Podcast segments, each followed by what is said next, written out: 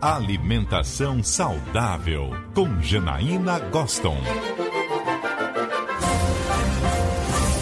Se você está aí ouvindo o CBN Belo Horizonte, já pensando como é que vai ser sua vida a partir de 2020, porque chega esse período, é hora de refletir, né? Pensar com as metas, não só financeiras, mas de vida, de corpo, de alimentação. Chegou a sua hora. Isso porque a Janaína Gosto está aqui conosco no estúdio e vai falar para a gente como a gente deve definir novas metas alimentares para o ano que vem. Ei, Jana, bom dia para você. Que bom ter você aqui no estúdio. Ah, muito bom. Bom dia para vocês aqui. Bom dia para os nossos ouvintes. Sempre muito bom estar tá aqui. Ô, Jana, chega fim de ano é sempre aquela história. Do mesmo jeito que falar, ah, no ano que vem eu vou emagrecer, eu vou fazer atividade física, eu vou comer melhor e vem todas aquelas promessas. Mas aí vem sempre aquela questão. E aí? O ano está chegando, preciso me planejar como começar? A gente sabe a dificuldade que é fazer uma reeducação alimentar. Para quem está aí pensando num planejamento, como todos nós aqui no estúdio, começamos por onde? Você falou a palavra mágica, viu, Shirley? Esse planejamento precisa existir. A gente faz muitas metas para a questão do trabalho. Aqui na, no estúdio, provavelmente vocês estão definindo algumas questões para o próximo ano. Uh, nas empresas, você coloca prioridade de casa com as crianças. Só que como a gente alimenta e é muito fácil o acesso aos alimentos, a gente acaba o quê? Deixando isso como, ah, qualquer lugar, não, se eu passar ali, se eu não tiver como levar o, o lanchinho, eu vou passar ali, eu passo em algum lugar e compro. Mas, em geral, a gente tem os práticos que não seriam os mais recomendados. Então, muitas vezes você pode ir aqui, atravessar ali, você tem um supermercado próximo, mas às vezes você vai gastar muito, você vai ter é, o tempo que você não quer deslocar, né, daqui para ali. Então, trazer o lanche é sempre a melhor alternativa. Mas você não consegue trazer o lanche se você não planejar. E hoje é interessante, que eu não sei se vocês já viram, mas a gente tem uns planners que são é, disponíveis, é, as agendas e tudo, e isso funciona de maneira muito interessante para alguns clientes que eu trabalho. Mas eu acho que assim, esse é um momento que as pessoas estão mais otimistas, porque a gente está em comemoração, tem gente que está lá, meu Deus, eu tenho que ceia, eu tenho que é, fazer, preocupar com depois do Réveillon, e esse depois do Réveillon você está mais otimista, você está querendo o quê? Ter esse primeiro impulso. Então, ano eu novo, acho que, vida nova. Vida nova. E aí a alimentação faz parte desse processo, só que eu acho que o mais importante é a gente ter o quê? Ser realista. A gente precisa de traçar metas que são possíveis. Porque se você quer mudar tudo ao mesmo tempo, que é parar de fumar, começar o exercício, quer, não é nem, nem começar o exercício, às vezes você já quer começar a correr 10 quilômetros. E às vezes você não está nem caminhando, né? Então você faz essa perspectiva, você tem a força de vontade, mas a força de vontade não é um, um estímulo que, que é tão duradouro. Às vezes você acorda disposto para fazer alguma coisa, mas você já dorme com outra, outra força de vontade, você já, já perde um pouco esse ânimo. Então, ser realista envolve o quê? A gente ter um, um, planejamento que, que vai incluir o quê? Metas específicas. Então não adianta, às vezes, no caso da alimentação, eu querer ser o masterchef da casa, passar a fazer todas as marmitas, é, porque você precisa de primeiro pensar na lista de compras. Então, eu acho que, que para todos os ouvintes que têm dificuldades, é pensar na lista de compras. É a gente organizar é, o processo do que, que a gente vai começar a melhorar. Então, ser específico envolve o quê? É, eu vou começar a diminuir o açúcar do meu, do meu, do meu início de ano. Então eu vou evitar de comer doce. Eu todo dia para pegava aquele chocolatinho ou um docinho lá no caixa de, de, do, do restaurante. Então, o que, que a gente faz? A gente tenta falar assim: não, não vou comer de segunda a sexta. Vou tentar comer só se eu for levar as crianças no, no aniversário de criança, no final de semana.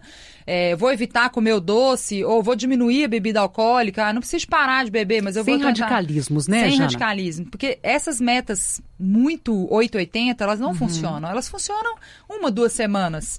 Todo mundo pode ficar num dia depois da ceia que abusou com bebida, com comida, você pode diminuir, você pode é, cortar uma refeição, você pode diminuir para você realmente poupar o organismo, porque a gente está tendo uma sobrecarga muito grande nesses dias.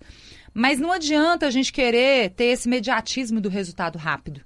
Então, meta específica, ela envolve, né? Muitas vezes, igual Chile, você falou que está tentando ver se começa a retomar a atividade. É começar é com, é uma luta Junaira. é com definições né então eu vou fazer eu vou acordar toda segunda e quarta eu vou fazer a minha caminhada e aí eu acho que envolve buscar apoio, porque sozinho a gente tem dificuldade. Não precisa necessariamente ser um apoio, por exemplo, procurar o nutricionista, que é importante, se você quer ver alimentação, um profissional de educação física. Mas às vezes até o apoio de um amigo. Vamos caminhar junto, vamos é, aqui no estúdio, vamos começar todo mundo a, a, cada dia trazer um lanche. Eu trago uma fruta, pelo menos na hora do desespero aqui, você tem uma fruta que a Raquel pode trazer. É, tentar compartilhar um pouco desse, desse ambiente mútuo, porque várias empresas também têm essa dificuldade, serve aquele biscoitinho, o cafezinho, e aí no desespero que você está assim, com fome, o que, que você vai lá? Naquele potinho e pega o biscoito. Então, por que não ter uma articulação de vamos comprar fruta para todo mundo aqui, pelo menos ser uma fruta no meio da tarde ou no meio da manhã, ou a gente compra um iogurte. Então essas metas, elas, essas específicas e essa esse trabalho mútuo, ele precisa de acontecer porque fortalece esse processo de força de vontade sozinho, né? Tudo que é coletivo funciona muito bem. Então, a empresa, você pode ter o que sempre traz o salgadinho, mas pode ter aquela pessoa que começa, que você vê que ela treina, que você vê que ela está trazendo um lanche saudável, e isso te motiva. Fala assim, nossa, será que a Raquel, é, ela consegue? Por que, que eu também não posso começar a conseguir? Né? E aí, a partir desse delineamento, ou seja, eu busquei, eu faço uma lista de compras, eu me organizo toda semana, aí todo sábado eu vou no supermercado e vou comprar as coisas da minha alimentação saudável, que vai incluir frutas, verduras, legumes, obviamente uh, laticínios, os queijos mais magros, é, eu vou trocar o pão branco por pão integral, por cereais. E isso já faz você ter um pouco mais de perspectiva positiva de falar assim: olha que interessante, eu já comecei a melhorar esse hábito. Então eu não, não acho que é a melhor estratégia a gente entrar em desespero e falar assim: ah, janeiro, eu vou cortar tudo, você, vou começar a fazer todo o processo de mudança de estilo de vida. Tem que ser aos poucos mas que você estabeleça essas metas. Eu brinco, é, eu falo com meus clientes que é conversar com os próprios botões, né? Você, você, define essa meta e fala assim: ah, se eu vou, se eu bebo com frequência, eu vou escolher uma vez por semana. Se eu tô comendo mal, tô comendo muita fritura, doce, eu tento organizar então, isso. Então, é pensar realmente de forma específica. Você até citou a questão de frutas. Tem pergunta de ouvinte que chegou, olha, porque para quem não gosta ou não se lembra de comer fruta, né? Como consumi-las com mais frequência. Então é aproveitar essas brechas e falar, olha, já que eu tenho que comer mais fruta, sempre que tiver um espaço do lanche, eu sempre vou ter fruta à mão. Isso. E não pensar que o café da manhã vai ser totalmente saudável, o almoço vai ser saudável, é jantar porque talvez não dê conta. É isso é. que você está E isso, esse ouvinte que tem a dificuldade, é, não é, não, ele não é o único privilegiado que tem essa dificuldade. Muitas vezes você não tem, tem aquela história, a fruta combina com o café da manhã, mas você não tem apetite para comer ela ali. Mas certamente, se ele fizer, eu, eu desafiaria ele fazer um teste de que se ele fica na parte da tarde no ambiente de trabalho e não tem muito acesso a alguns alimentos, se ele tiver uma fruta, às vezes você lembra daquela fruta e fala assim, ah, que é uma boa hora de eu consumir. Ou, às vezes, utilizar essa, essa fruta de outras maneiras. Por exemplo, às vezes não gosta de comer muita fruta pura, mastigada, mas você pode fazer uma vitamina, um leite, ou picar no meio do iogurte pequenas estratégias que eu acho que começam a fazer você ter aceitação. Eu não amo, mas eu também não vou falar que eu odeio e não vou comer. Eu vou tentar fazer o possível. Tem pergunta aqui do nosso ouvinte Carol Antônio, que sempre participa conosco é aqui nas colunas. Ele é. fala: olha, para quem faz academia, musculação e aeróbico, está querendo tanto emagrecer e enrijecer a musculatura, o que, que você sugere, Janaína, para comer antes e depois da academia? Então, antes a gente sempre sugere as fontes de carboidrato que é a energia mais imediata. Então, que seja essa fruta, uma banana, que seja às vezes um iogurte que tem a fonte de proteína, mas ele também tem um carboidrato. Às vezes uma fatia de pão com uma geleia, um queijo, um suco. E após o exercício, a gente preocupa com a proteína, que é a recuperação desse músculo. Então, a gente sempre pensa né, nos ovos, nos iogurtes, é, no próprio leite é uma alternativa que você utilizaria. É, às vezes a, a, um sanduíche, né, que você tenha lá uma fonte de proteína como um frango desfiado, um atum, que você possa é, ter essa fonte de proteína em maior quantidade, né? Então, geralmente a gente preocupa com esse antes e depois, só que o mais importante, não adianta eu ter um pré-treino lindo, maravilhoso, um pós-treino lindo, maravilhoso, se o resto do dia conta para essa recuperação muscular né? Então eu acho que é, antigamente a nutrição esportiva ela era muito vista como essa coisa, o que, que você come antes e depois do treino. Hoje é, evoluiu tanto que você preocupa o dia todo, porque o corpo, ele não, você faz o exercício naquele horário, mas o corpo passa por um processo de recuperação que ele é longo, não é uma coisa imediata. Né? Então a gente precisa se preocupar com essa constância. A Lídia do Justinópolis também está mandando mensagem pra gente. Falou, ó, Jana, eu tomei. Jana, adoro porque os ouvintes são tão íntimos Ah, quanto a gente aqui. também. Ela conta o seguinte: eu tomei café às 8 da manhã e almoça meio-dia e meia. Neste momento, estou comendo isso aqui. Aí mostrou pra gente um prato com manga, toda picadinha pra gente, mandou foto.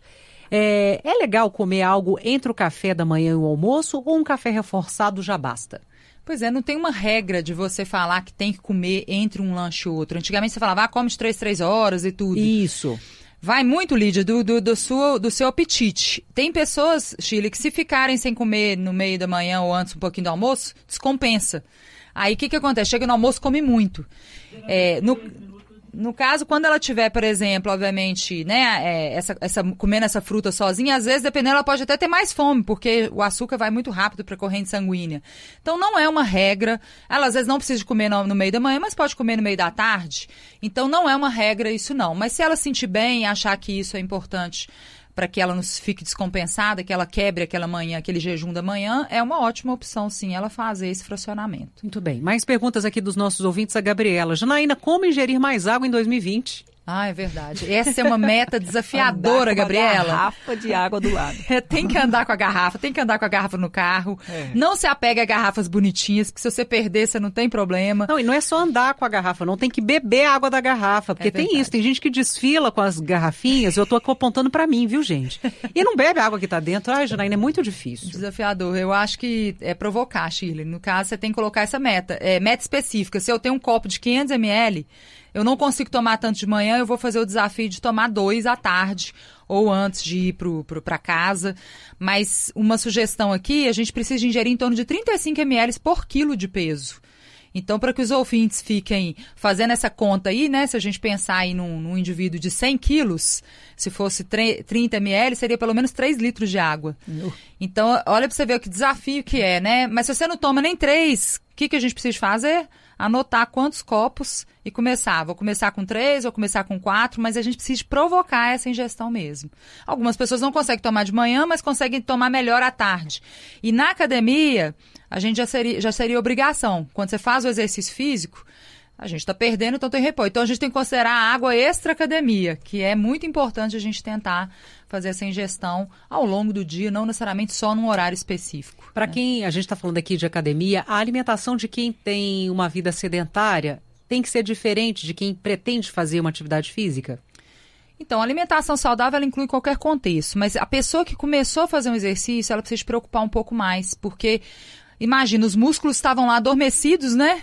E de repente você começa a ter esse estímulo mecânico. Isso gera uma série, tem benefícios e tudo, mas a pessoa precisa de recompor esse músculo. E aí ela precisa até de ter uma alimentação mais cuidadosa do que uma pessoa que já é treinada.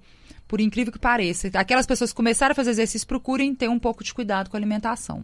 Muito bem. Tem gente aqui mandando ainda muitas perguntas, Janaína, mas essa daqui eu, eu não sei se a gente vai poder ajudá-la, se ela vai ter que procurar um, um profissional.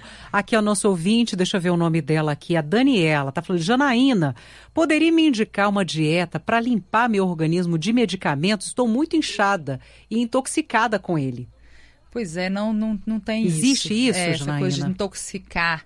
Né? Uma droga, um medicamento, ele pode ser uma droga que intoxica, mas não tem um alimento que vai falar isso que a gente, né? Nosso fígado, se ela tiver com a saúde em dia, o fígado e os rins, ela vai conseguir fazer esse processo. Muito bem. Essa Janaína Goston, nossa parceira aqui de cinco anos já, né, Jana? Quase, nós estamos quase. Quase cinco anos aqui com a coluna Alimentação Saudável, sempre tirando dúvida dos nossos ouvintes, falando aí pra gente ter uma vida com uma qualidade de vida, né? Com bem-estar e tudo mais. Jana, obrigada pela visita de Ah, hoje, pela um parceria prazer. do ano inteiro e desses cinco anos, viu? É sempre um prazer estar aqui. Muito, Muito obrigada. bom. Um beijo.